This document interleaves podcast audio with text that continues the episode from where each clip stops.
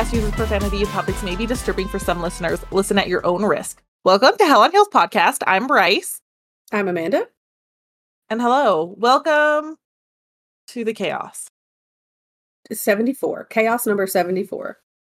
of 74. Yes. Okay. Well, that's But- a lot. We've been doing this for a minute. Next week it'll be 74 of 75. Yes. Next week, Yes. this one will be 74 Yep, of 75. Correct. Correct. So if you're listening right now, next week we add. I don't know why I'm clarifying this. Like we haven't been doing this for over a year. I don't know why I'm just going with it and not stopping you. Yeah, because it's great fun. It is actually. Well, how are you? Uh, pretty good. Do you want I I told you I had something to show you. Do you want to see Yeah. it? Yep. Show me now. Okay. Did you rob a bank? Are you showing me a bag of money? That's exactly how did you know? It was just a lucky guess. Glasses. Are those Yeah. brand new? they are. Your girl's nearsighted as shit. I'm so, So- excited to read the Taco Bell menu.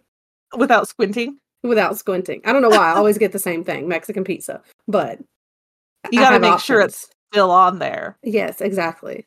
And what if one day they add like some sort of variation of the Mexican pizza? I don't know. I will buy it.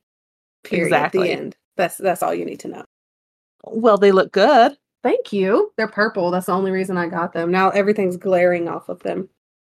You That- didn't get the you didn't get the good stuff. Actually, no, mine are just all scratched up. So Oh, is that all I have to do? Should I just go at them with like a fork and then they'll Yeah. stop glaring? well, even better is if you take them and then just rub them on concrete. You might not be able to see through them Perfect. anymore. I can take them out to the carport and then that's like good to go. Oh, it's fine. In my defense, my glasses are almost a year old now, so they've seen a lot. Oh, mine are a week old. Yeah, yours are fine. I can read signs when I'm driving now. It's wild. You you couldn't before? No. I have re- like I Well, have okay. really bad eyesight. What type of signs are we talking about here? Uh street signs like that say the names of the streets. I can't read them until I'm like really close up. You could see like I still I can't read those until I'm close up. That's because I'm still blind with glasses. When I was in animal control, I used my GPS because I could not see the street signs. I'm not in animal control and I still use my GPS. Well, I mean, I do use it, but not as much. okay.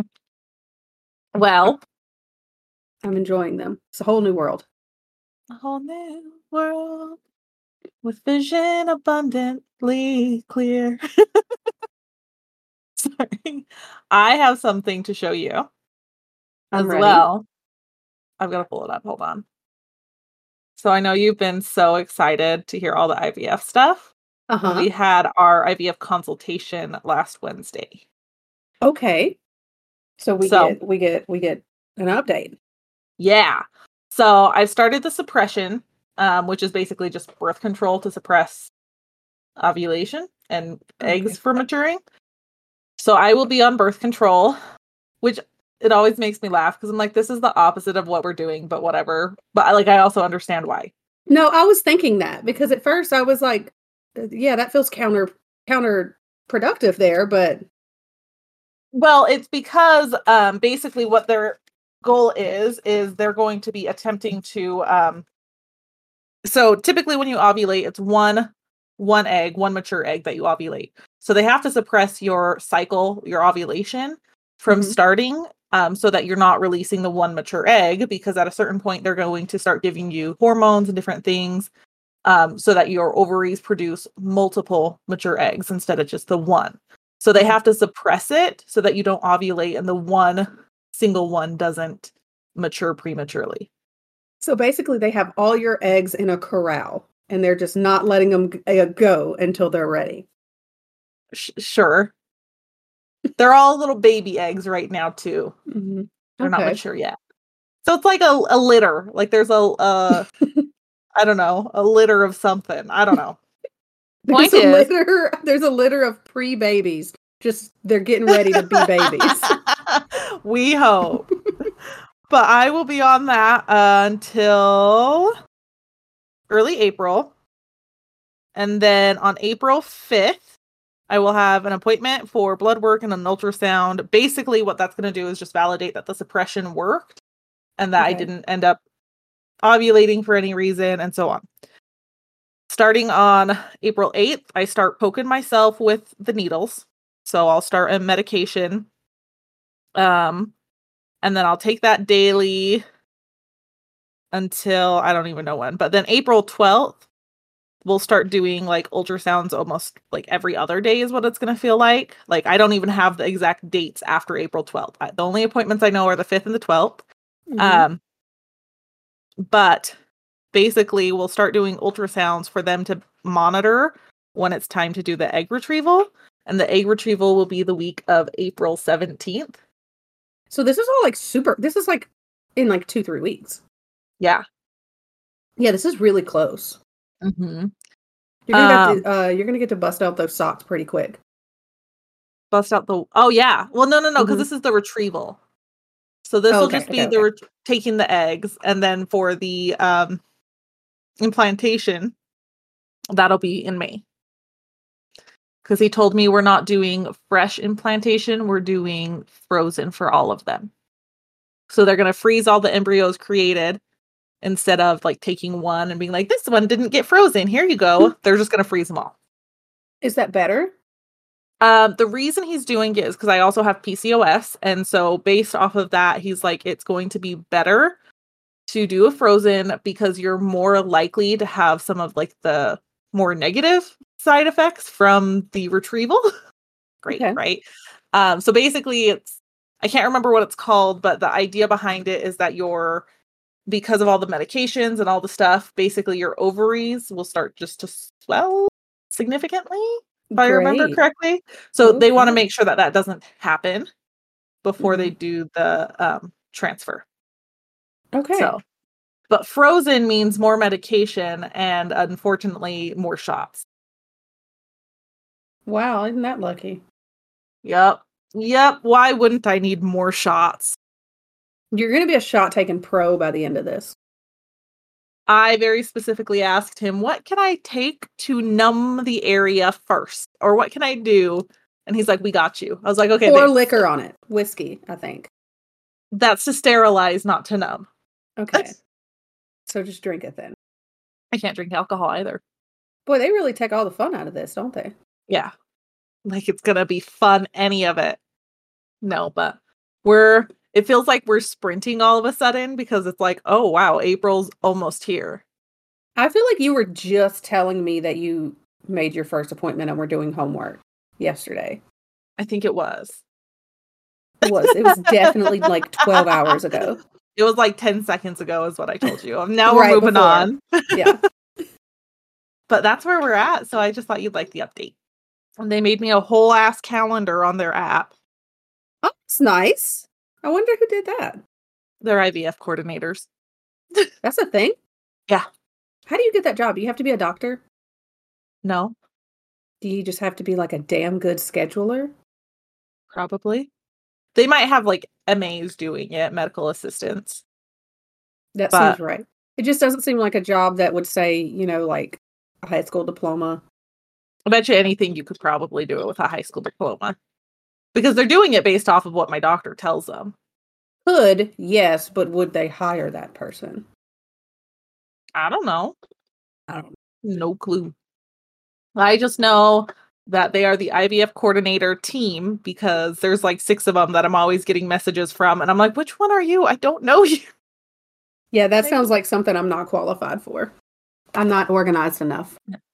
Just make yourself organized enough. I'll work on that. Well, that's my update. Do you have anything else? Nothing I can think of. Okay, well, we were thinking today about the Netherlands because they are brand new to listening to Mhm. us. Um, so welcome our friends in the Netherlands. Hi, guys. Hola. Oh wait, you guys don't speak Spanish. Um, hello. I don't know your. Do they speak English? I don't know. Probably. Well, if they're listening to us, I'm assuming whoever it is speaks English. Hello, Netherlandians. No, that's not right. Dutch? Yes. Is it? Isn't it Dutch? Y'all, I'm so sorry. Probably should have paid more attention in school, but I didn't. Yeah, it's the Dutch. Oh, I'm great. I've got this. See, I know things about things. It says English stuff. is an official language in the Netherlands as well. So, hello. Okay, so visit the Netherlands is what I'm Okay. hearing. Why haven't we? We're we're going tomorrow. Surprise. Thank God I don't have to go to work. Okay. I'll call in now. Hold on. Let me get my phone. okay, you you do that. Uh, oh wait, I can't do that. I've got the interview tomorrow. Oh, yeah, we'll postpone it. we'll postpone it. Anyways, I also have an interview tomorrow for a management position within the company I'm already working. I'm excited, but if I I'm don't get it, super I'm not worried about it. But I'm just excited because I got a cute outfit for it and promptly showed Amanda Please wear that outfit like every day. every Wednesday. On Wednesdays, you wear pink. On Wednesdays, we wear pink. I bought a pink Yeah. blazer for it. So, all right. Well, if you guys also are listening and you want to uh, see pictures from any of the episodes, we do post those on Instagram, Twitter, and Facebook. Um, you can find all of our things on Linktree as well. So, I guess I should give you our handles for the things Twitter, Hell on Heels Pod, Facebook, Instagram, Hell on Heels Podcast, Linktree. If you just search Hell on Heels Podcast Linktree, that'll come up. Um, if you guys want to join us on Discord, you can join us on Discord. Um, that is linked on all the things as well Twitter, Instagram, Facebook. And then our Patreon is also up and going. We've got a couple fun games on there. We're working on more specials. Uh, you also get early access to episodes when you're a patron um, and special shout outs and fun things like that. So that is all up and going. Is there anything else before we jump into my story? No, I'm. I don't know why I'm excited for this one. Is it because I told you I was excited? Probably, yeah.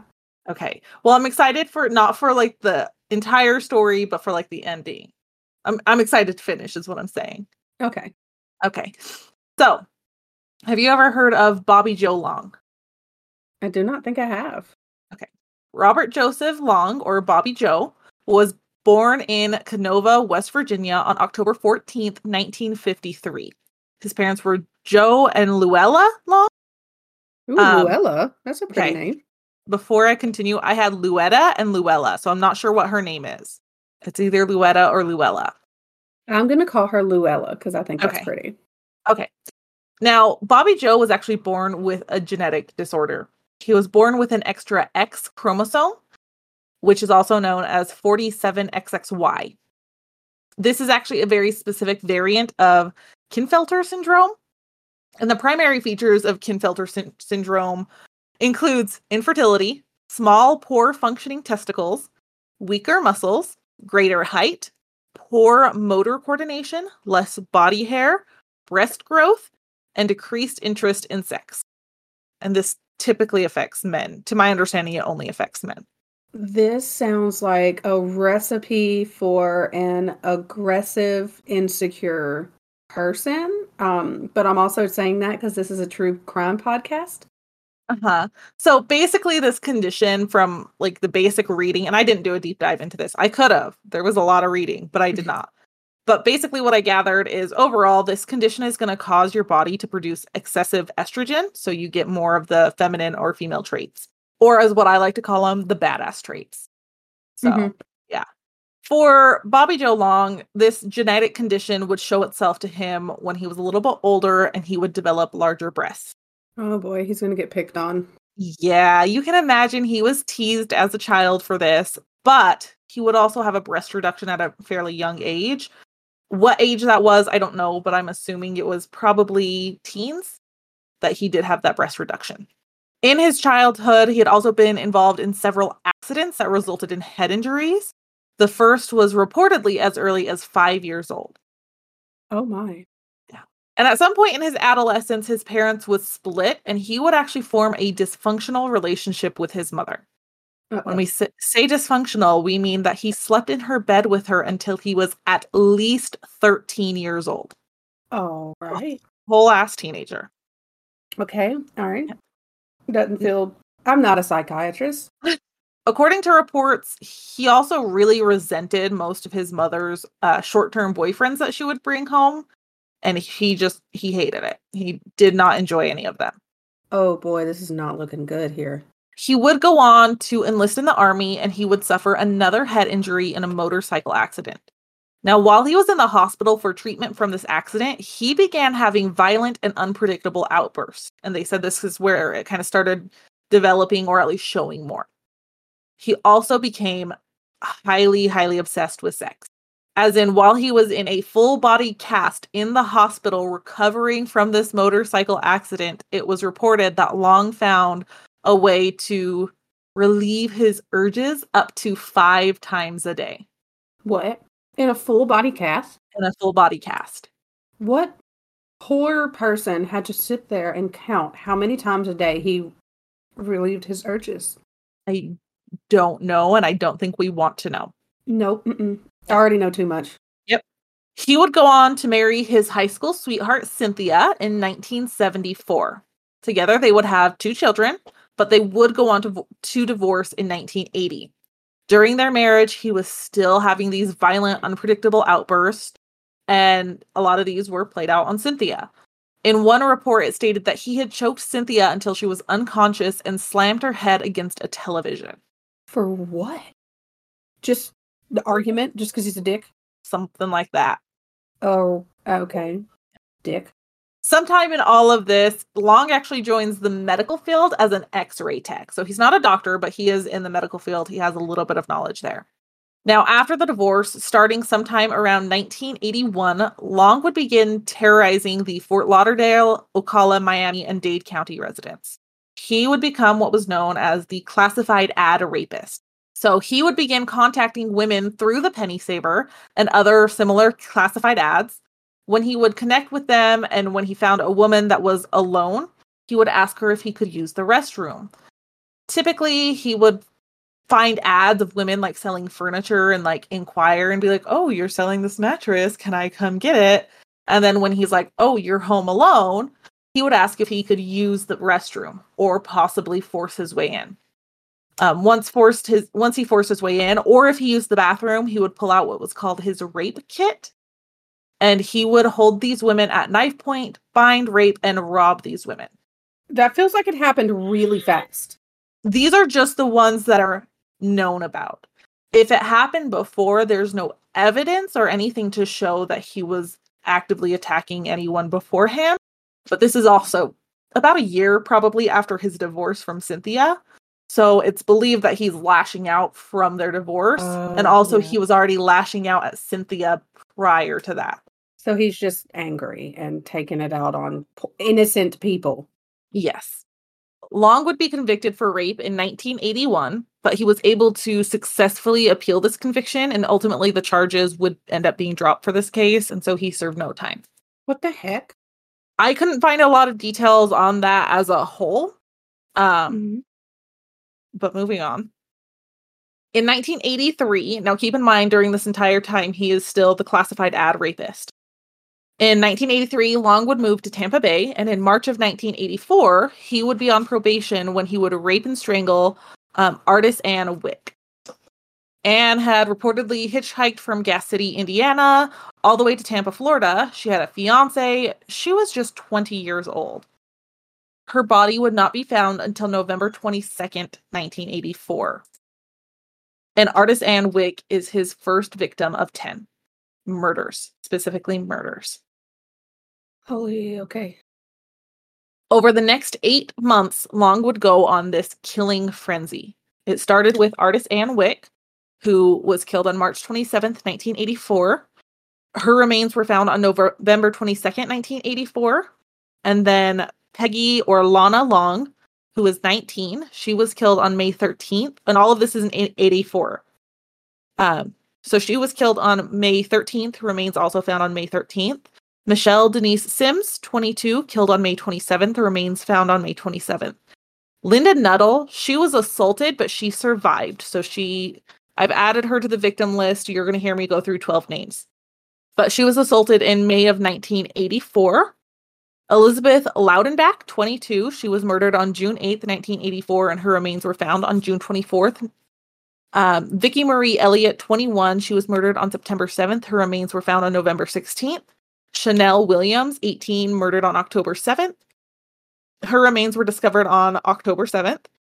Karen Dinsfriend, 28, she was murdered on October 14th, 84. remains also discovered on October 14th.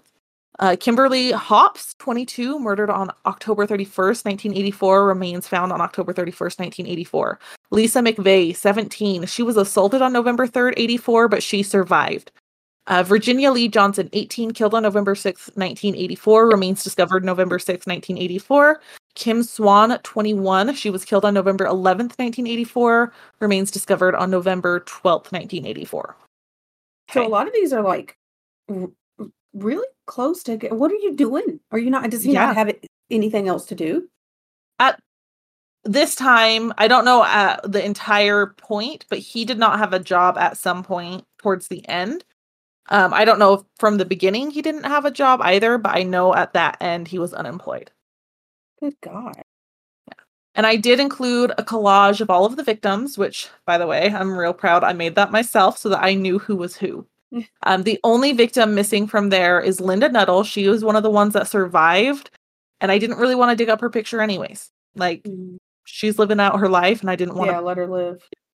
the victims just like you're reading a book um same as how i went across. So artists um lana michelle elizabeth vicky chanel karen kimberly virginia kimberly and then lisa. So i did move lisa to the very end.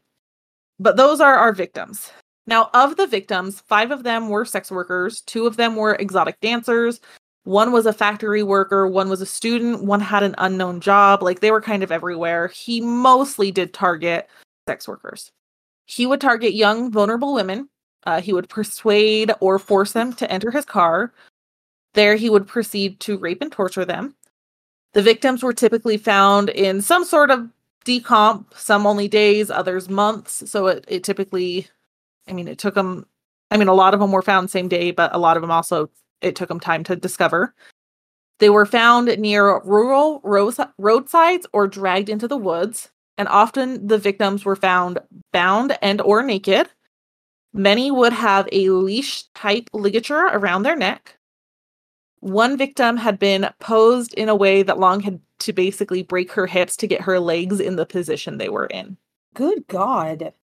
Uh, I, th- I believe that was post-mortem so she didn't feel that but he he was posing them I don't know if that's better or worse. Like, obviously, it's better that she didn't have to live through it, but like, it's just you already killed her and tortured her. Just let her be.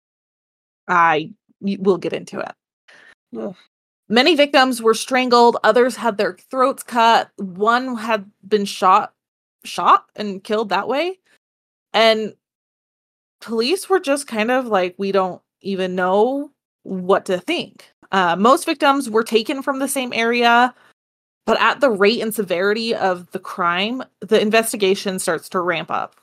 Offices investigating this case would include the Hillsborough County Sheriff's Office, the FBI, Tampa Police Department, the Pasco County Sheriff's Office, and Florida Department of Law Enforcement. So they wanted his ass. Yes. The investigating officers knew that all of these were linked, even though some of them looked very different. Some of them were bound, some of them weren't, some of them were strangled, some of them were um throat slit. Like they're like, this is just so crazy. There's not a very clear, concise MO here. But they did see most of the victims were bound and posed. Okay, they can connect those ones pretty easily. And with the help of the FBI, they were actually able to identify red fibers on most of the victims. Hmm. And all of these red fibers matched one another. They were also able to identify tire tracks that were so unique that the FBI did not have the tires documented in their extensive database at the time. The hell? Police would actually travel to Ohio to get clarity from a tire expert that would help identify the tires. And what they said was this is like a standard tire that is put on brand new Cadillacs. So they're Hmm. like, all right, so we know that this tire that he has like a couple Goodyear tires and then a couple of these really weird, unique ones. Also, at least one of the tires had the black wall out. They knew that from the tracks. Yes. This is okay.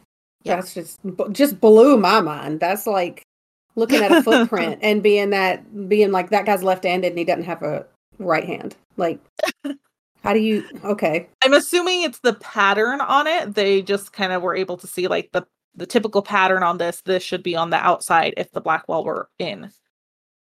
Okay. That makes Yeah. sense. It's still just it's mind-boggling to me that people can do stuff like that.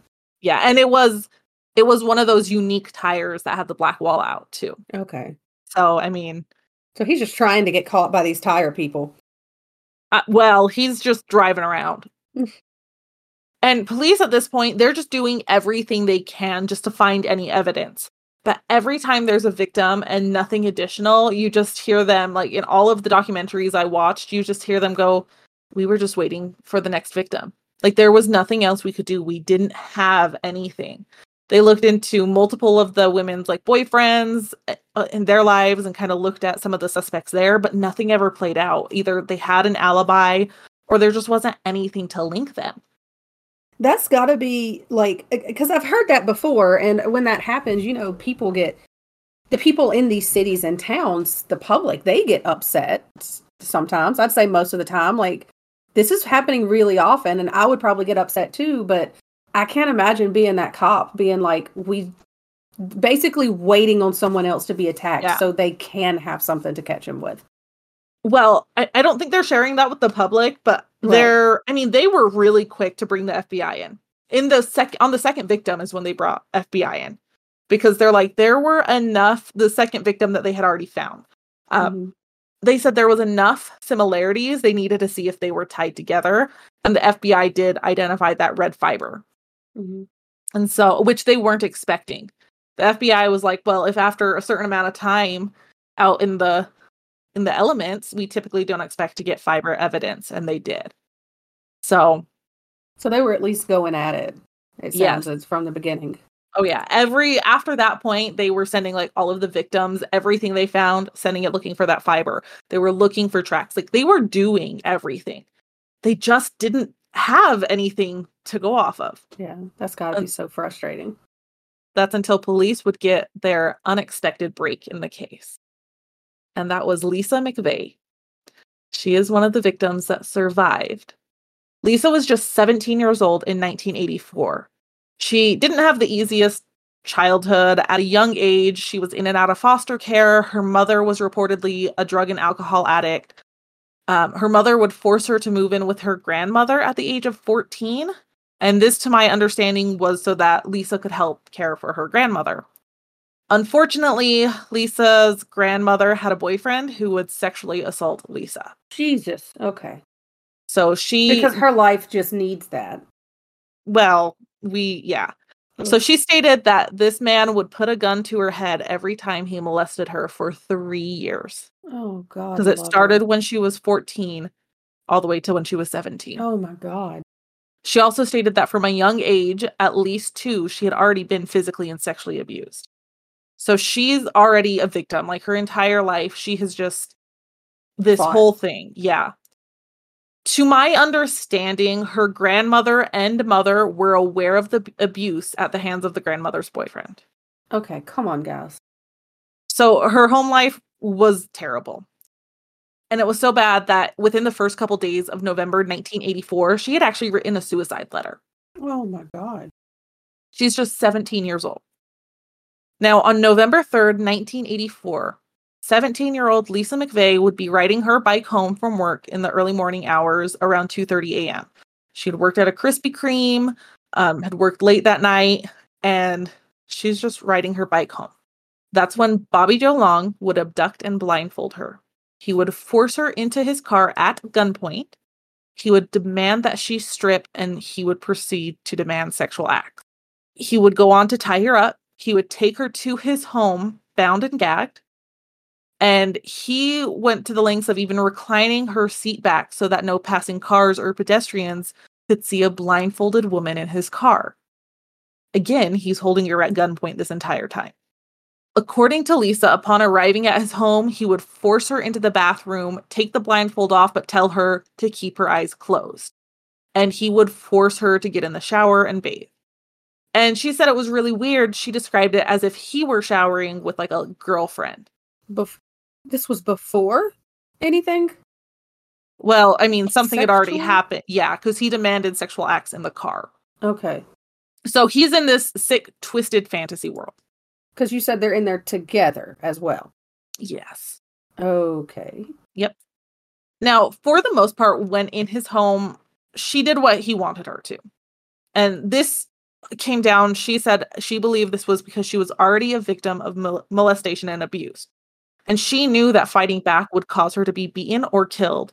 And at this point, something clicked in her and she was like, I have to fight. I have to live. He would go on to rape her repeatedly in his home. And like I said, her survival mode kicked in. While she was blindfolded, she she described it as like clenching her jaw so that when he put the blindfold in, her jaw was clenched. And then when she relaxed it afterwards, she could see it because it was a little looser. She could see out underneath a little bit. Oh, wow. So she would peek under the blindfold to try to memorize as many details as she could. She also began leaving fingerprints in just any location that she could, and those were very in, like intentional.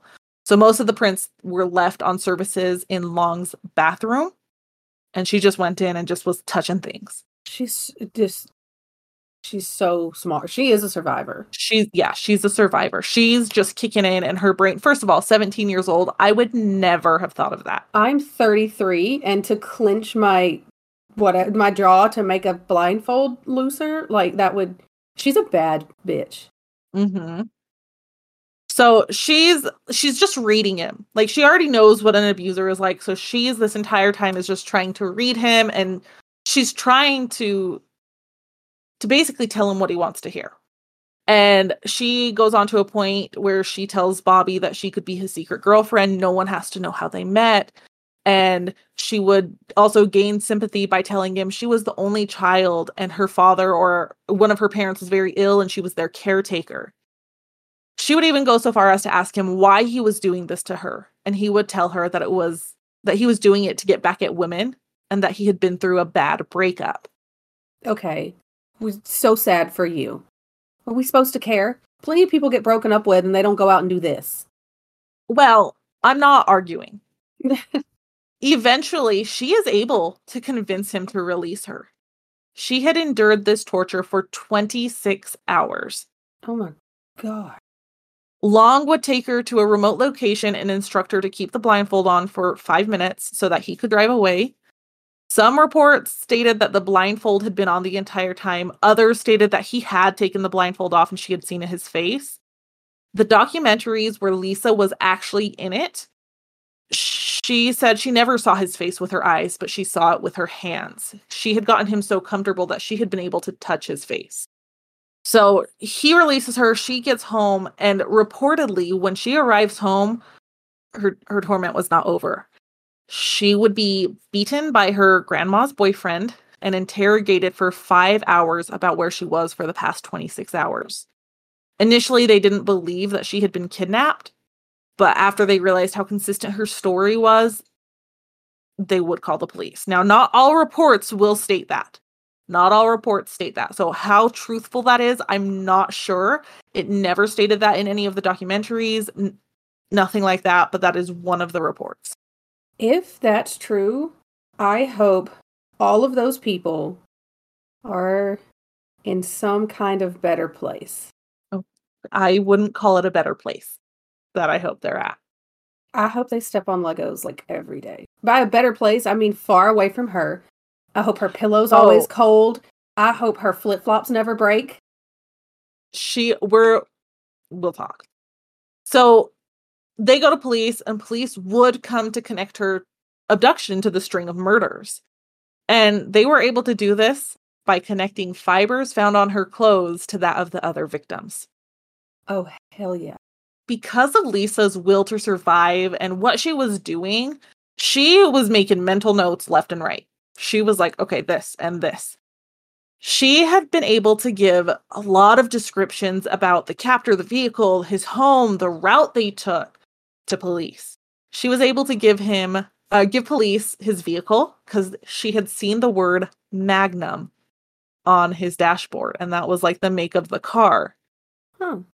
She also could somewhat tell the route that they took from seeing signs and other landmarks while she had been in the car. And again, his home, she had left fingerprints very intentionally. She was touching things and leaving things everywhere. And at one point, she could hear him using an ATM. So, Hmm. I mean, this girl was just on it. And police were able to track down Bobby Joe Long as their prime suspect. Again, help of Lisa made this possible. Since they knew he had made an ATM withdrawal and they knew about the time frame of when when that ATM happened, police were able to subpoena all ATMs for a list of names of people who had withdrawn money during that time frame. They also knew that his car was a Dodge Magnum, so they also subpoenaed a list of all people that owned a Dodge Magnum. One name came up on both of those lists, and that was Bobby Joe Long. So Okay. they're they they got their break. Now, an additional patrol after they had already kind of identified Bobby as their suspect, a patrol car, car had spotted and stopped Long in his his Magnum. And at this point, the patrol car doesn't want him to know they're onto him, and they just blatantly lie. They tell him like, "We're looking for a robbery suspect. Your vehicle seems to match that description." And Long is cooperative up to a point police are like, Do you mind if we search your car? Like that type of stuff. And he would not let them search his car. But after that point, after patrol like informed the investigators, like, hey, we have Bobby Joe Long here, they're like, you follow him. You do not lose him. And he is put under surveillance. Okay, I'm here for it. I'm like hanging on every word. In addition, Lisa McVey was able to identify Bobby Joe Long as a man ab- who abducted her from a photo lineup. She said, without a doubt, that was him. From touching his face. That is Uh-huh. so wild. She like remembered what his mustache felt like, like hair, just everything. She's she is incredible. Bobby Joe Long would be arrested on November 16th, 1984, outside of a movie theater where he had been under surveillance. This was 12 days after the abduction of Lisa McVey. Again, they were able to connect Long to the murders with the red fibers from his car that was found on all of the victims. So they were able now to go into his car and be like, yep, this is the fiber. We've been looking for it. In addition, before he was officially arrested, one report, one of the investigators was like, we sent our surveillance team. They had like people inside watching a movie with him, basically, and then people outside watching the car. They weren't watching a movie with him. They were watching him watch a movie. um, I'm sure there were some parts where they just couldn't tear their eyes away from the screen. I'm sure they're like, it's my turn to watch you. You pay attention to Bobby. I'm watching this. I'm gonna watch Titanic. yeah, I don't know what it was, but um before he was arrested at this movie theater, um, one report or one of the officers says that they sent like the um, surveillance team to look at the tire, that unique tire. Um, they just wanted to know like what type of tires does he have, and they're like Goodyear, and then there's this one really weird one. I can't remember what it was called, but it was the one that they couldn't initially identify. I was gonna ask about the tire, how that came back. Uh-huh. So after that point, they're like, We've got our man. We're so excited. And they arrest him in the parking lot. And from what I understood, it wasn't, they like rushed this man because they didn't know if he was armed. So like they're just da da da da da tackled, done. Man, I wish I would have went to the movies that night. Don't we all? So he's arrested, and the arrest and the interrogation were ultimately set up in such a way that they started the focus with Lisa McVey. From how I understood this, is authorities kind of got an idea of his personality. I I believe they worked with like a psychologist or someone like a profiler or something like that. I didn't write it down, of course, but they worked with someone who kind of gave them these tips about how to interrogate him so that he would basically confess. So when they arrest him, they're officially arresting him for sexual battery and kidnapping of Lisa McVey. They're not arresting him for the murders. They're saying this is for Lisa McVey and that's it. When Long goes in, he actually signs a formal Miranda waiver and consent consents to questioning without an attorney present. Oh, good. He's dumb. Yeah, Perfect. yeah, totally dumb. And they begin questioning him about specifically Lisa, and he almost immediately confessed to the abduction and rape of Lisa. Like he just confesses. Okay. Uh, after that confession, they would begin talking to him about the murder victims. And when initially asked about the murders, Long stated, quote, I'd rather not answer that. He would also go on to state, quote, the complexion of this sure has changed since you came back into the room. I think I might need an attorney. Reportedly, the statement was after the investigator had left the room and had received the news that the carpet fibers from Long's car matched the fibers of the victims. Wow. Yeah, you're going to need an attorney, buddy. In case you're wondering, Long did not get an attorney. he was not No. provided one. Police did, however, go on to get a confession of eight murders in Hillsborough County and one in Pasco County. I don't Um, understand him. So he waives his rights, then he wants a lawyer, then he's like, "Well, I killed these people." Yeah. And Okay. there is one more. I just don't know where where this murder occurred. Mhm. Um, so in total, ten murders, In what was it? 8 months? eight months. Oh my gosh. So the Hillsborough County State Attorney's Office and Public Defender's Office, they would reach a plea deal for eight out of the nine confession confessed victims. Um, sorry, eight out of the ten. One of them I'm not including in that number because it would ultimately be thrown out. So he pleads guilty to eight eight counts of murder on September 24th, 1985, as well as for the abduction and rape of Lisa McVey.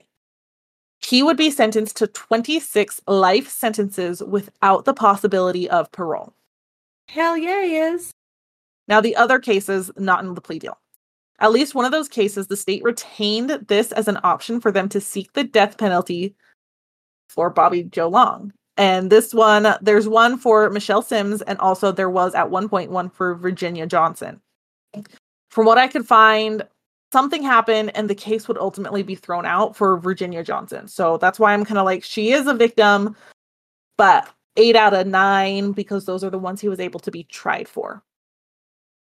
I'm sure it was probably some technicality like the the very very first one, wasn't it? The first time he ever went to court. I don't I don't know for sure. But something happened and he would actually be acquitted. So the state they're like, yeah, we're going for the death penalty. So they used um Michelle Sims and in July 1986 he would be found guilty and sentenced to death. Now, from what I could find, it stated that Long's confession had actually been thrown out because he did request an attorney. Mhm. He just wasn't provided one and he still continued to confess. So technically that was that was not legal. The other eight still stand because he pled guilty to those. Those Okay. eight still stand. Now, like I said, from what I could find, it was thrown out, but in the 80s, they were allowed to still proceed directly to the penalty phase or the sentencing phase. So he didn't technically go to trial. He just went straight to sentencing. and I Oh, had to ask my dad about this because I'm like, this if that was thrown out, why didn't he go through trial? And I'm gonna tell you right now, my dad has no clue either. Because he's like, if that confession was thrown out, he still should have gone through a trial. Yeah. So we're not sure what changed in Florida in the 80s, but something was going on. Look, Florida's always crazy. Now, regardless, he does get the death penalty, and he would have the two sentences of the death penalty one for Virginia Johnson and one for uh, Michelle Sims. Long would appeal his conviction for that of Virginia Johnson, and that would be vacated and the conviction reversed. So the case would be remanded back to trial with directions to enter an order of acquittal for her murder. So I'm not, I couldn't find many details on that. So I'm not sure why or what happened that that was acquitted. Um, Mhm. but he's not been arrested or he's not being held for her murder. He still, however, has one count of death penalty sentence. One count of death? Nope. He still has um, one charge of death penalty for Michelle Sims. And he would begin being represented by the Capital Collateral Regional Counsel. And this is a state office in Florida that defended death row inmates on their appeals. So, like, this group is helping, right? Like, we're going to help you appeal, blah, blah, blah. Long would, however, go on to accuse this office of breaking attorney client privilege on April 24th, 1999. He claimed that the agency shared his private letters to a book author. He also accused the agency of running a death pool. So basically, he claimed that this agency was placing bets on when death row inmates would be executed. Sorry. An investigation of these claims found that this was unfounded. Like there, no, there, this was not happening. He's just he's a drama queen. Has he ever been like psychologically tested? Um, not that I'm aware. I just wonder if he has like all about me syndrome or something. That's narcissism, isn't it? I believe so, yeah. Okay. Long, he would petition a writ of mandamus. Um, and this basically was him saying Bob Dillinger, the public defender, would have to relinquish possession and control of his file in the case of State v. Long. This was again denied. They're like, no, good try though. He's like, no, we don't. Now, after all of these appeals, according to Florida Department of Corrections, Long was ultimately sentenced to serve one five year prison sentence, four 99 year prison sentences, 28 life sentences, and one death sentence. In what order do those have to be? Does the death sentence come first or does it come? They're not all consecutive. Some of them could be served concurrently, but ultimately mm-hmm. he was he had a lot going on. He wasn't going nowhere. He wasn't going anywhere. Okay. On April 23rd, 2019, Florida Governor Ron DeSantis would sign Bobby Joe Long's death warrant. Bobby Joe Long would have his final meal on May 23rd, 2019. And I know you want to know what it is. I was hoping you could tell me. It was roast beef, bacon, french fries, and soda. Doesn't even So- make sense. There's no gravy in there, even. I'm assuming there was gravy. This was just the basic. It wasn't going to be like roast beef and gravy. It was I bet. beef. I hope they gave him a dry roast beef with burnt bacon and soggy French fries. That's what I hope he got. and a flat soda. and a flat soda, a flat old soda. he would be executed by lethal injection and pronounced dead at 7 p.m. on May 23rd, 2019.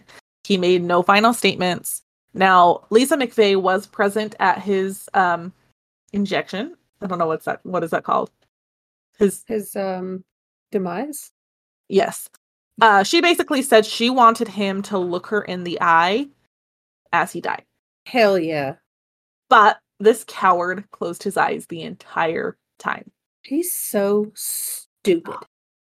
He He's sucks. the worst. He's so- oh my god. Yeah.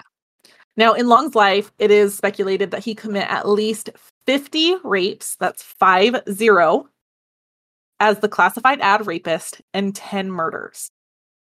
Now, a lot of these rapes he was never prosecuted for, and that's likely due to statute of limitations. Now, when he was captured, he was actually wanted in three different Tampa Bay jurisdictions. And you might ask, what happened to Lisa McVey? In 1994, Lisa would begin working for the Hillsborough County Parks and Recreation Department. Reportedly, she had to call in a break-in to the police respond and the police officer responding told her, quote, "You've got the attitude to be a cop. Ever thought of that?" In 1999, she would become a dispatcher and a reserve deputy for the Hillsborough County Sheriff's Office. She would go on to put herself through the police academy and she would be deputized in 2004 2005. She now works in the same department that found and arrested Bobby Joe Long. Hell yeah, She's- she does. Yes. She specializes in sex crimes and working to protect children. She also works as a middle school resource officer and she uses her story to help the middle schoolers know how to handle potentially dangerous dangerous situations. I am one big goosebump right now. You are just a goose. yes. and Lisa also once stated, quote, I would say, thank you for choosing me and not another 17 year old girl. Another 17 year old girl probably would have been wouldn't have been able to handle it the way I have. I truly believe that all the abuse I'd been through in my life helped me get out of that situation. Like this Lisa, lady, ma'am. yeah. She has no chill and I love it. I love her so much. Now, this case has been featured on so many different documentaries the FBI files, forensic files, I Survived, I Escaped My Killer, Killer Doctors on Death Row, Evil Lives Here, The Monster I Married, World's Most Evil Killers, On the Case with Paula Zahn, Monster in My Family, Mark of a Killer. Like, there's plenty of documentaries, guys. I didn't watch all of them because that was a lot, but I did watch like two or three. Yeah. Pull one out of a hat and she's probably on there. Now, this case actually caught my attention. It also messed up my TikTok al- algorithm. I shouldn't have liked the TikTok video. um, but it is a lifetime movie called Believe Me, The Abduction of Lisa McVey. It was actually a pretty good movie if you like those types of movies. It did feature Lisa McVey, like her as a person at the very end. It was actually really good. I'm gonna have to look that up. I'll send it to you. Thank you. But it was, yes. So that is my story about Bobby Joe Long, but more specifically about the badass Lisa McVey.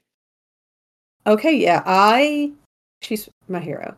She literal hero. Yeah, like period. The end. I she is what I aspire to be, and I want to be her when I grow up. Me too. Ditto.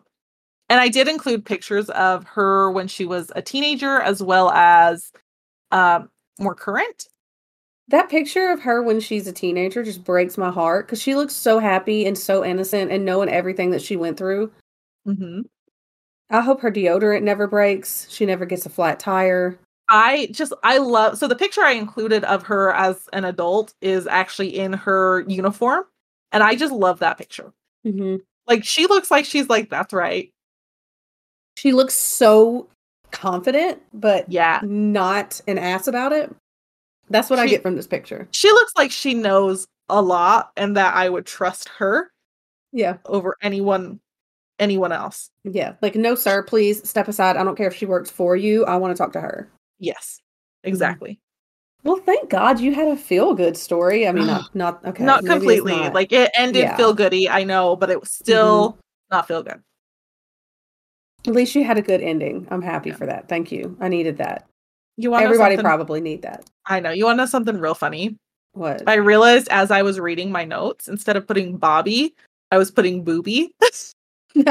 Booby. Booby Joe Long. He wishes. I bet you anything that's what the Oh, wait. um That's what they called him as a kid. that's what they called him as a kid. I bet that's that's what they tormented him with. They 100% called him Booby Joe Long. Or Booby Yo, those are long. I don't know. Anything. Yeah, that's what I'm calling him now. This is Booby Joe Long. Uh yes. Loser. He's the worst. He's the worst. He's the literal worst. I feel sorry for him when he was younger. Like, I'm sure he had it hard as a kid, but also like it doesn't give you the right to do what you did when you were grown and in control of your actions. We always say we feel bad for the serial killer when they were babies. hmm And I when just they were innocent. I don't know that he was innocent for very long in his life. That's uh, Booby Joe still sucks. Well, that's my story for you. So you're welcome. Now you know why I was so excited because I was like, oh, there's some feel goods in here. Uh, yeah, we're not used to that. I not at all. I was kind of excited because when I opened up the drive and I saw the pictures, I was thinking like, okay, we have a female cop here. I, I, I think I can feel good about this. Oh yes, you can. I didn't know what happened, but I'm glad I could give you one you didn't know. I'm glad you could give me one with a happy ending. As happy as it could be. Also, one thing I did not say, and I don't know if you caught it, his first victim, the one that he first murdered, was the last one found. No, I didn't catch that. Holy crap. She was murdered. Let me find it in my notes. Um, Artiss Anne Wick. She was murdered on March 27th, and she was found on November 22nd. And that was the last last victim they found. oh my gosh. I'm really glad they found her. Oh, definitely. Did he lead them to any bodies or he didn't help at all? I don't think he led them to any bodies, but he did confess to more than what they had. So they were like, "Oh, not expecting that." I wonder if he would have had he known. I honestly don't think he paid attention to where he left them necessarily because he kept trophies in his home, like some jewelry or random things like that. Mhm. Um, there was one report that said he had like a, a book of pictures of all the women and victim plus some that were like part of the the classified ad rapists. Mhm. I couldn't find anything else to validate that, so I just kind of left it out. What a prick. Nobody likes him. No. Booby. I hope that the entire time he was in prison, he was in a full body cast that he could not move in. yes. That he got no pleasure out of whatsoever.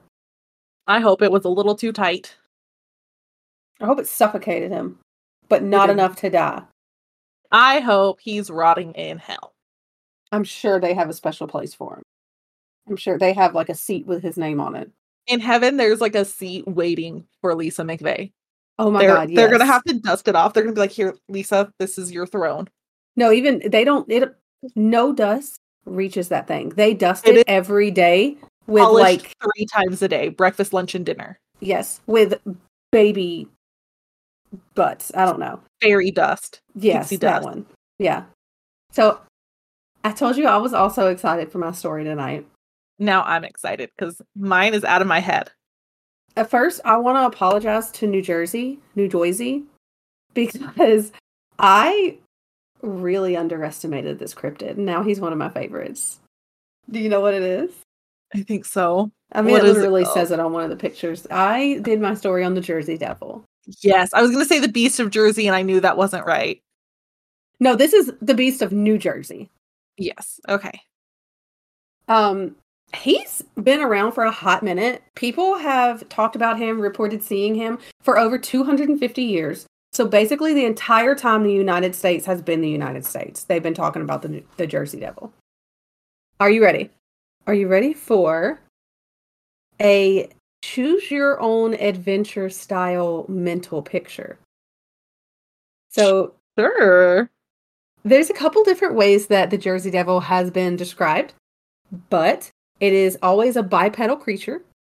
It's usually either a kangaroo or a wyvern body. And do you know what a wyvern is? No. I knew what it was, but I had to look it up. It's a dragon, but the dragon only has two back feet and a tail, so it doesn't have any arms. It seems awful. I didn't like it, um, but they didn't ask my opinion, so I'm asking your opinion right now. kangaroo. I would rather a kangaroo over that wyvern any day. Uh, but a kangaroo with a cat head? No, a kangaroo with the neck and head of either a horse or a goat with glowing red eyes. Okay. And whichever horrible Mr. Potato Head you've got together right now, they all have leathery bat wings, horns, tiny arms with clawed hands, two legs that have cloven hooves, and a forked tail. I'm sorry. My brain just glitched. What? Mm-hmm. so it's a kangaroo with a horse head, bat wings, horns, uh, dinosaur arms, Like devil feet. arms? Yeah, but with claws. Yeah. Oh, did T Rex? T Rex? Well, I guess they do. I guess they do. I just don't imagine their claws mattering because they're seventy-six feet long with two foot long arms. So what are you really going to scratch there? Something that gets right there. The fly that's bugging the shit out of you. I guess. Okay, we're just sitting here with our T Rex arms. uh, and oh, and a forked tail. okay. They're also incredibly fast, and they uh, frequently just release this blood curdling scream. So they're just all around great. Just frequently, they're just like waking up in the morning and screaming. I mean, I do, but yeah. That's that's how people know. They just hear a blood curdling scream in the night in the middle of the forest, and they're like, Amanda's here. That's Yeah, James somebody and woke her up. Annie. "The Annie woke up at 3 a.m. again. Here we are." Your poor coworkers are like, hide. They know when I'm co- when I come in, like how much coffee I've had. I'll put it that way. okay, gotcha. Now, obviously, I told you since he's one of my new favorites, we're going to talk about his history. Okay. That little house you see there, that is supposedly the house that he was born in. He was And born, or was he, was, he was born. No, he was born. Well, yeah, he was born regardless, but there are a couple different stories of his background. The most common one, well, actually, I should say all of them first. Sorry, I'm getting ahead of myself. I'm really excited. So, this house is located in the New Jersey Pine Barrens, and they're called the Pine Barrens for a reason. The soil here is really acidic and it's really nutrient poor. And European European settlers had a lot of trouble growing crops in the air area in the air. I would have trouble growing crops in the air too. They had trouble growing crops in this area, but they were stubborn on not moving. I guess at this time they didn't have U-Hauls; they just had their covered wagons and maybe one ox. So they settled there anyway, and they called it Leeds Point. And on a stormy night in 1735, this Quaker woman had gone into labor. Her name was uh-huh. Deborah Leeds. She was known as Mother Leeds. And she was married to Japhet Leeds. I don't know. It's a great name if I said it right. Why does that sound like a feminine name to me? Like Lynette Jaffet. I, I could be saying this very wrong. It's J A P H E T. It sounds like Japhet. Ja- or ja- it reminds me of Japhet? Jafar. Geppetto? Jaffet. Japhet. Jaffet. Oh, is also- Leeds. This is like a computer saying it, so I don't necessarily believe it. I bet it said it just like that. Happy about it, wasn't it? Japhet. Yeah. Jaffet. I didn't name him, so I'm just going to say Japhet because I did see it spelt like this in multiple places. Jaffet. So old Japhet and Deborah, and there were Jaffet, get Debbie over here. oh Japhet and Deborah were busy. Well, Yeah. sounds like they gave birth to a whole ass devil. Some people say um, that her name that she had a different name. I saw her referred to as Deborah because they apparently got Japhet Leeds. They got his name from records left, I believe it was his will, from where he had left something to all of the kids. And apparently everyone he named in it all added up to Deborah Leeds being Mother Leeds in this situation. Oh, um, I have good news though. Okay. We're gonna backtrack. It's Jeffe, silent T. It is absolutely Jaffe. It is Jaffe all day here. I just I found one one video with it spelled how you have it. Mhm. Jaffe. Jaffe. Jaffe. Jaffe is the most common. Jaffe is my favorite. We if okay, if I have another kid, You're naming them Jaffe. I'm at least throwing it in the ring. I feel like you should spell it where it's like Jeff with an E on the end. Like Jaffe. Like cafe, but Jeff. yeah. Oh my god, perfect. I want my kids to hate me. It's fine. Okay, so yeah, he's not oh, really Oh, in the story. One more What? thing, spell Okay. it mm-hmm. with a G. Jaffe. like- eh, like Jeff. Like Jeff, the Yes. the mongoose. okay, if he doesn't let me put Jaffe, eh, I'm putting in Jeff. You're gonna let me have one here. Sorry. Jaffe eh or Jeff. I will stop interrupting. Okay, so the only reason Jaffe is even in this story was because him and Deborah had 12 kids. Mine just started crying because even she's terrified of that. Yeah, they had 12 kids together. Um, and Deborah was pregnant with her their 13th. Yeah. So it was said that she gave I said she gave health to a healthy baby. She, She gave, gave birth- health to a healthy baby. Yes. She gave her She health gave- to the baby. She did, technically. She gave birth to a healthy baby. It was healthy for a good while, couple minutes. Um and then like this is a human baby. She Th- gave yes, birth to. she gave birth to a perfect human baby. Okay. And then, and over the course of a couple minutes, um, a couple minutes. yeah, it started growing, and it grew to have an elongated body, winged shoulders, a horse-like head, cloven feet, and a thick tail. What the hell devil are you tangoing with? So they did the rational thing, and they kept it locked away before it escaped through a cellar door and flew away into the sky. You know, they didn't do a great job locking it away. They really did. You put a board across the cellar doors? Because if you didn't, you're asking for this thing to get loose. Also, I'm pretty sure you just birthed it. That's child abuse and neglect. Yeah, I was going to throw the uh, and neglect in there, but yeah, you to it. this is very um Clara Markova. What was her name? Yeah. Claire Was it Markova? I don't know if it was Markova, but I know it was Clara. Do you want me to look? Clara Morova. That's what it was.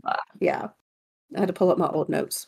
What part was I at? Oh, oh, okay, yeah. So it it got out as as devils do. Okay, wait. They saw it for a couple minutes. Did it say if it was a boy or a girl? It did not. It just said that it was a healthy baby and then it was a horse with bat I- wings and a tail. I just want to know what they identify as so that we can call the Jersey Devil what they truly are. um, devil. I, I believe it identifies as a devil. Okay, that's acceptable. Can I identify as a devil? If you if you'd like, yeah. Okay. Who I would like tell you to. know? I would like to identify as a devil going forward. That's it's done. Actually, I would like to identify as a Hellion going forward. okay. I knight you with my vape because that's what I had close. I knight you. Um, they devil.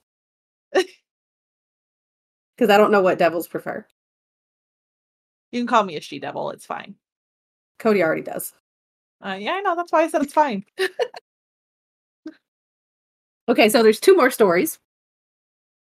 The next one is another story that said a girl from Leeds Point, which is the town that we're in, she fell in love. But she fell in love with a British soldier, which is what are you thinking, girl? This is another origin story, right? Mm-hmm. Yes. Okay. How dare she fall in love with a British soldier? They are the enemy. What are you thinking? Disgusting. They have cooties. That's exactly what the town folks said. They said he has cooties. You're a traitor. Uh, they called. They accused her of being a liaison. They accused liaison her of. something. Oh, that was saucy. Sorry. I'm not.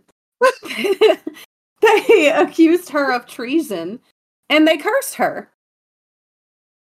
And That seems this- like an overreaction. Just put her in jail for a couple weeks. Yeah, just like keep her away from the British man. So this girl from Leeds, she didn't give a heck. And she went off, she married her man, they had a happy life.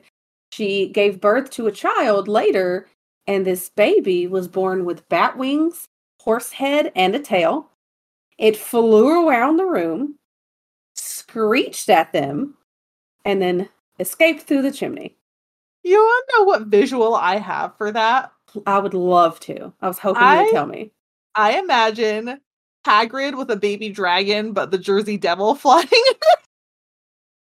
Wait, no, that 100% tracks. yeah, The British officer was actually Hagrid. exactly. And it was actually, oh gosh, what is the dragon's name? Norbert. It was Norbert, yeah. All I could think of was Pendragon, and that's from, No. well, everything. It was But- Norbert. Yes, little baby Norbert. oh, that means magic's real then. Done. Yeah. Um, so there's one more. This one might be my favorite because it is just. You thought that was an exaggeration? Just hold on. An exaggeration or an overreaction? Th- Both. Okay. I thought it was just an overreaction. I didn't know I thought it was an exaggeration. I feel like they exaggerated a little bit. Like, yes, okay, she's dating a British officer and he might be trying to kill the United States. But no, there's no but. Love is love. Love is love. The heart wants what the heart wants. I was gonna I was gonna start my story, but then I just started thinking like the heart wants what it wants, and then a devil flies out your hoo ha. Could be worse. Yeah. And that's At how mom it- met dad. At least it flies out your hoo ha and doesn't like erupt. Cody's been watching Alien versus Predator. So that- okay, yeah. So at least you have the opportunity to live afterwards. Yeah. The third and final story is um it's a beggar woman's fault. There's a young woman on her way home from the market and she's approached by this beggar woman. Um and the woman is she's wanting food, money, anything, anything you can spare. And the young woman was terrified and disgusted and rebuffed her. And it's like you cannot have my coins. You, Fair change. It's fine. yeah. No, you can't have anything. She told her to go get a job. And so the beggar woman cursed her. And the The beggar on, woman she- has a job. She is Yeah. a professional cursor. she she plays the long game too. And this woman found out the hard way. She went on, grew up, met a man, got married, And in 1850, she gave birth to her first child, which made me, when I read that, it made me wonder if she had more after this. But her first child was a son. Uh, and it became a devil and fled into the woods. So, are there more devils out there? I would like to think so. But if not, the devil still has friends. They are all siblings, yeah. Can you imagine like the sibling rivalry? Can you imagine all the lines stretched across the planet that's just dividing the bedrooms and the spaces? All the duct tape lines? That's what those are. Mm-hmm. Um, whatever his origin might be, uh, it said that he likes to wreak havoc, cause a little trouble. He causes crops to fail. He makes cows quit producing their milk. He's blamed for any loss of livestock, which is. I'm starting to feel bad for him at this point because he's starting to feel like the Jer- the New Jersey scapegoat and not the New Jersey devil. Listen, if he's the reason I can't grow vegetables for the life of me, I'll take it. Like it's fine as long as I know it's not me. See, that's my point though. Like it sounds like these people just suck at farming. Well, I mean, I know I suck at farming, but I mean, I'm not I bad at it, so but I will be if it means I'll get to be friends with the Jersey. I would like some assistance with the gardening, not some inconvenience. So if he can fly over and help some sprinkle some little veggie dust or something, I don't think he's going to be good at that. Because they you know what? that- Even if he can just help, like clear up the weeds, that's fine. Let those die. Uh, you might have to work with him a little bit. He could probably try to clear off the weeds. Um, Oh, I'm just thinking the weeds in my yard as a whole. Yeah, your your whole your whole yard might be gone. What did I did I just say that correctly? Because The whole yard might be gone. at the beginning it felt like yahoy, yahoy. You did say Yahoy. I was just gonna cut it out for you, but now it's gonna stay. ah, your whole yard might be gone. That's fine. I can just reseed and start from scratch. If that's what you want, he can do it. Ooh, maybe he can take out a tree for me. Absolutely. He blows the tops off of the trees, actually. Can he blow the whole tree off of the tree? He could probably give it a shot. If he could blow the top off, I'm sure if he starts at the bottom, he can do something. Even if he starts at the top and works his way down, I'm fine with that. Oh, he could probably do that. Fine. He also boils streams. So if you want a hot tub, he's your guy. He boils streams. Yeah, like little rivers and stuff, he boils them. So if you get into a stream and it's boiling, hmm he's nearby. Is it how is he doing it? Is he like breathing fire? Is he getting in? I just I need details of how he's doing that. Oh, I'm sorry. We don't have those details.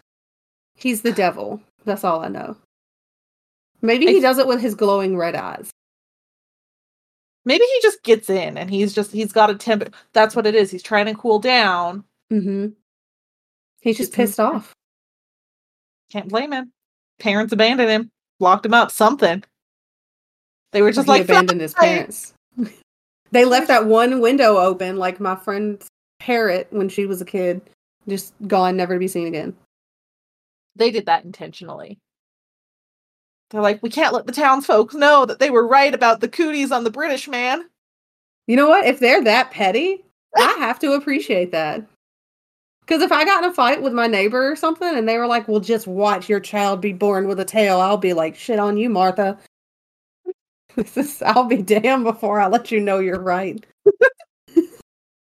uh, so he blows the tops off of trees. He causes streams to boil. He's also said to foreshadow disasters and be a symbol of impending war. Does that remind anybody of anyone else?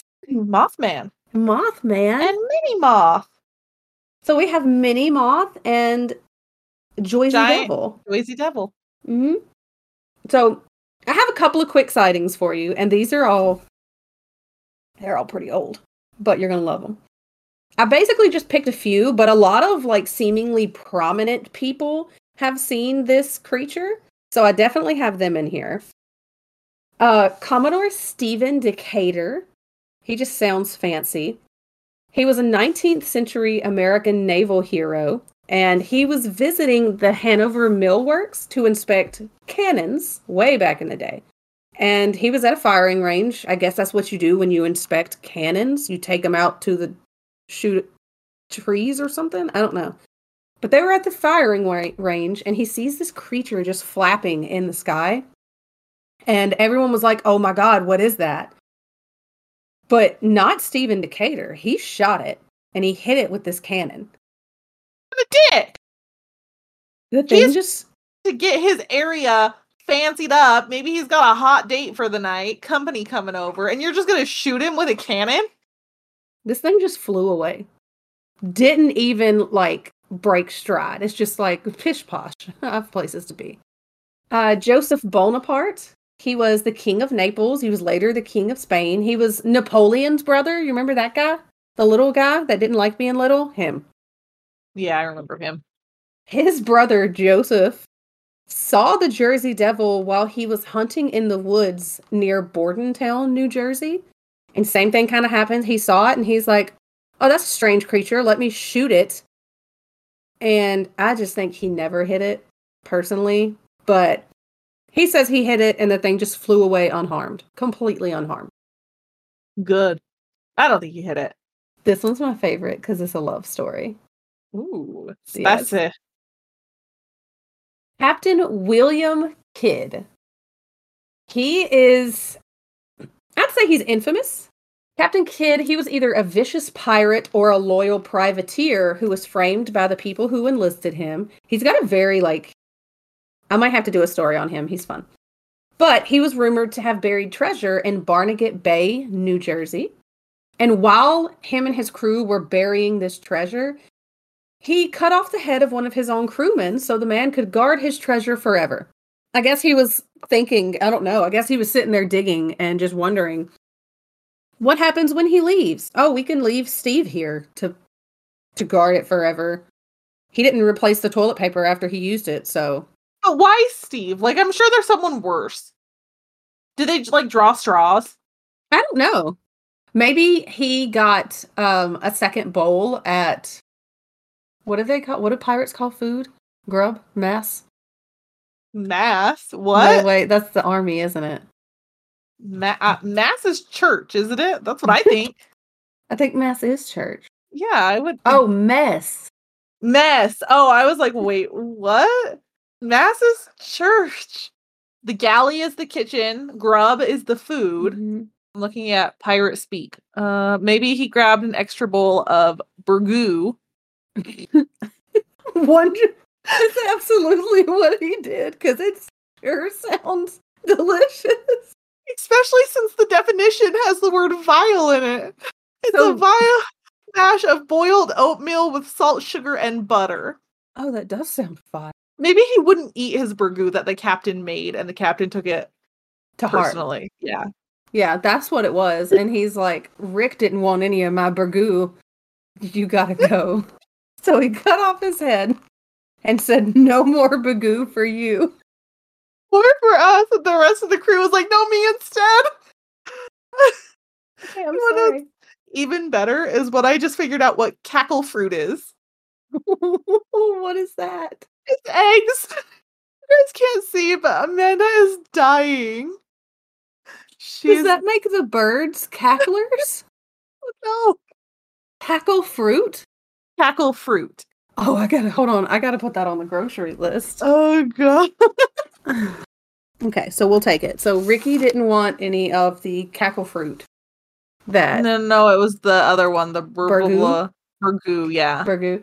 So Ricky didn't want any of Captain Kidd's burgoo. And What Captain Kidd doesn't know is he's the reason that the description says the word vile in it. hmm yeah. It's not there's a reason it's burgoo and not burgood. Okay, I'm sorry. Um yeah, he cut off cut off one of his own crewmen's head to protect the treasure forever. But people still to this day claim that they see the ghost of this headless pirate and the Jersey Devil late in the evening walking along the Atlantic and in nearby marshlands. Just walking, strolling together. Hand in hand, one Yeah. T Rex arm. That's how I imagine it, yeah. So the Jersey Devil has a type. Yes, headless. Okay. They're like, you have a horse head too? Wow. And the spirit's like, yeah, sure. He's like, as long as you don't make me burgoo. And the Jersey Devil's like, no, it's steak for dinner tonight. Yeah. Steak and cackle fruit. What are you crazy? What's happening? Um, in okay, so the week of January 16th to the 23rd in 1909, we're fast forwarding here. We jumped. Newspapers allegedly printed hundreds of claims from witnesses ranging from South Georgia all the way to Philadelphia. They were finding prints in the snow, these this strange footprint. Um, multiple sources claimed that this creature attacked a trolley car in Haddon Heights. It attra- it attacked a social club in Camden. Police fired at it in Camden and Bristol, Pennsylvania. They hit it, but it flew away. Uh, and people, All these people claiming to have hit it. yeah, it makes me wonder. Like, there's you, you couldn't have hit it right. Like, which I mean, I guess you could have, but if he shot it with a cannon and it flew away, I'm pretty sure these little these gunshots just feel like mosquitoes. He's just like flicking them off with his little he's like, "Ah, arms. fucking bloodsuckers. Yeah. He can't Towards flick him off though with his because if it hits his leg, he's like "Ah." Yeah, he has to like bend his oh, he uses his wings. his tail. I was gonna say he uses his Oh. tail. His tail, yeah, like cows and flies. Towards the end of the week, uh, papers were printing witness reports claiming to see not only the footprints, but the creature itself in South Jersey, Delaware, and Western Maryland. And in the Delaware Valley specifically, people were losing their minds. Uh, schools were closed, people were staying home from work. Groups of vigilantes and hunters and these are two different groups. From what I read, the hunters had their own group and the vigilantes had their own group. And they just went out into the countryside hunting this creature. Wait, what's the difference at this point between a hunter and a vigilante? Aren't they both vigilantes at that point? Well, I would imagine the hunters have some set of special skills, and the vigilantes are just rich like Batman. So they have night vision goggles, I guess. What year was this again? 1909. So they've got torches. Yes, they have torches and probably not night vision goggles. They have a telescope. I was like, there's no way they have night vision goggles. They have a telescope and hopefully the moon, and that's it. I'm going with the hunters. I feel like they're no more. Oh, it was even rumored that the Philadelphia Zoo around this time offered a $10,000 reward for anybody that could catch this creature, and they promised to give it its very own spot in the zoo. They would take good care of it. I mean, I like that they're willing to take care of it, but let it be free. That's what I think. I don't. I mean, it's already fought its entire life through cellar doors and chimneys to not be. Looking for its mom and dad. That's all it wants. It got away and it wants to go back. Looking for Hagrid. During this time, Norman Jeffries, he was a publicist for a street museum in Philadelphia, and he kept hearing about these sightings. And he was already kind of on edge because the museum he worked at was really close to closing. So Jeffries had an idea.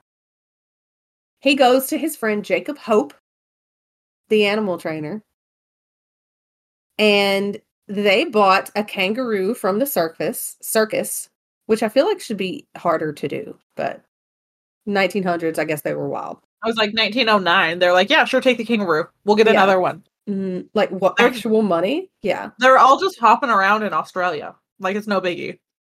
yeah we can get a dozen of them and emus do you want emus we got a ton of those too Well, no, emus at this point, they might um they might be a little more scarce after the war.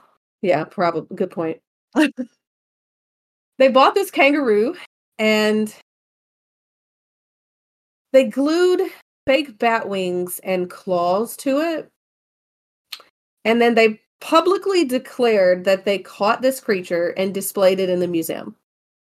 But I, guess uh, Norman Jeffries kind of felt bad about it because he did eventually admit that this was a fake 20 years later. People bought that for 20 years? That's what I'm wondering. Like, there's no way. Y'all It's just had kangaroo to, with bat wings. yeah, and claws. You Like, can't see the glue? Y'all had to have gone in there, and one of those bat wings was probably a little cockeyed, and his little, like, one of his claws was falling off. That's not just a bad manicure. I guess it's actually literally a bad manicure. They did a bad job. It's just glue. They bought that for 20 years. I can't imagine a kangaroo sitting still for the Animal trainer or not. I can't imagine a, kangaroo sitting there and allowing you to glue wings to its back or claws to its hand. What if it punches them? I do wonder if the reason they were able to get away with it is because, you know, we're in a modern day world. I can Google a kangaroo mm-hmm. with a cat head and I'll find it on the internet. But I wonder if people from the area weren't familiar with what kangaroos looked like. oh, they didn't have Google. That's Yeah. what it was. I, Yeah. I wonder. I mean, I know they, a lot of them might have, like, this is just a kangaroo. But Mhm. if people aren't familiar with what they're looking at, they might just be like, okay, Jersey Devil. Yeah. Okay, I could see that. Today, the Jersey Devil is a cryptid gaining popularity, especially in its home state. This one of the stories about uh, how the Jersey Devil was born was actually posted on New Jersey's official website, nj.gov. Love, love it. it. Love it. Their hockey team is named the New Jersey Devils. And from what I read, I don't follow hockey, so be nice to me. But from what I read, apparently this team was originally from, uh, I think it was Kansas City. And when they moved to New Jersey, people voted, and this was the name that everybody voted on the New Jersey Devils. The Jersey Devil roller coaster at Six Flags Great Adventure in New Jersey. They they just keep they're all about the Jersey we need Devil. to go to that Six Flags. We need to go to all of the Six Flags ever. That one first. Yes. Or maybe that one's a grand finale. Wait, can we just go on a trip around the United States? Just go into Six Flags? Dad, is that allowed? We're not going to see ghosts. We're not going to see cryptids. We're not hunting anything. We're going to see one Jersey Devil, and, And it's an amusement park. yes, That is a ride. It's just named after. yeah. I think that's acceptable. Let's plan it. Let's go ahead and plan it, and then we'll go, and then we'll come back and ask him. Okay, Dad, you heard that? I'll ask for forgiveness later. Um, yeah, the state seems to be proud of their devil. They seem to kind of lean into it, except for one man that the Podfather might get along with. His name is Angus Gillespie. Oh, Angus. He is a professor of American Studies at Rutgers University, and he's a leading New Jersey folklorist. So I wanted to end my story with his words. He was quoted as saying, The Jersey Devil is evil. He's known for slitting the throats of babies in their cribs. This is not a cartoon, it's a monster. In my opinion, it's not a joke, it's not a comic strip, it's a real terrifying creature, and we're in danger of losing that point of view. He also, um, by the way, does not approve of the vote that led the hockey team to be named the Jersey Devils. He said there's only one devil, it's not plural, and he doesn't believe the Jersey Devil should be idolized or popularized the way it has been in recent years. The I end. don't know that the Podfather would necessarily get along. I think the Podfather might just be like, really? You think this is real? You don't think it's just a freaking hairless bird? I don't know. Apparently not. Apparently he believes this is a real monster slitting the throats of babies in their cribs. Which feels like what have you got against him? Also, isn't this thing big? I don't know. Some people said that it was about three or four feet tall, and other people said that it was like six to eight feet tall. So to Well, me, I'm it just sounded like he could have just grown up. Well, I'm just thinking if it's like eight feet tall, how's it getting in to slit a baby's throat in a crib? Like, that's awful. But I don't see how it's getting in the house to do that. That feels like a stretch to me, Mr. Gillespie. I'm with you. I don't I don't know if I believe that. I'm I'm struggling. But I've got my baby monitor here. So just She's not under a window, right? No, she's against a wall. Oh, you're good. Can't reach in. No. No. Okay.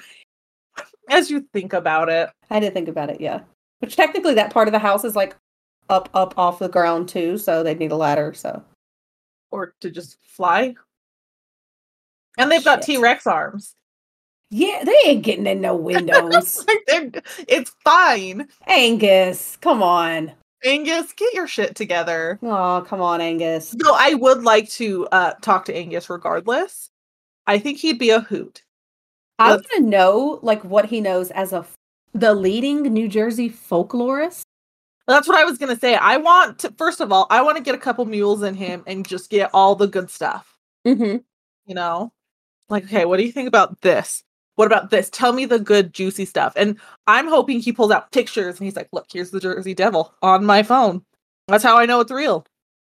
So you got to do the Jersey Devil last though, because it sounds like it sounds like this is something that's really going to get him riled up. It sounds personal too. It does, yeah. The interview I read, he was not happy. Can you blame him? No, I'm very happy. Wait, no, yes, I can blame him. I'm very happy. I love him. I, him and Mothman and the headless pirate are all just holding hands walking down the beach in my mind right now. Mothman was the best man at the wedding. Oh my god, Mothman was the best man. He was the best moth. I love this. I I wish I could draw or I wish I was creative in some way shape or form so I could I could express these feelings that I'm feeling. It's a good thing we know who we could reach out to if we need to. Yeah. The same person that created our lovely cover art, which we love so much with our donkey and roller skates. Yeah. I, I might have to write this down for later. We probably should. Anyway, thank you all for listening to Hell on Heels podcast. To see pictures from this episode, you can follow us on Instagram, Hell on Heels podcast, Twitter, Hell on Heels pod, or Facebook by searching Hell on Heels podcast. You can find us on Linktree by typing in Hell on Heels podcast. If you want to support us, please like, review, rate, share, and subscribe on your preferred listening platforms. If you want to take your support one step further so we can create more content for you, you can donate through Patreon, where we're working to release specials for our patrons. If you have your own true crime or paranormal stories, suggestions, or just words of encouragement, please email us at hellonheelspodcast at gmail.com. Thank you all for listening. Be sure to tell your friends to listen to listen with you as well. Bye. Bye.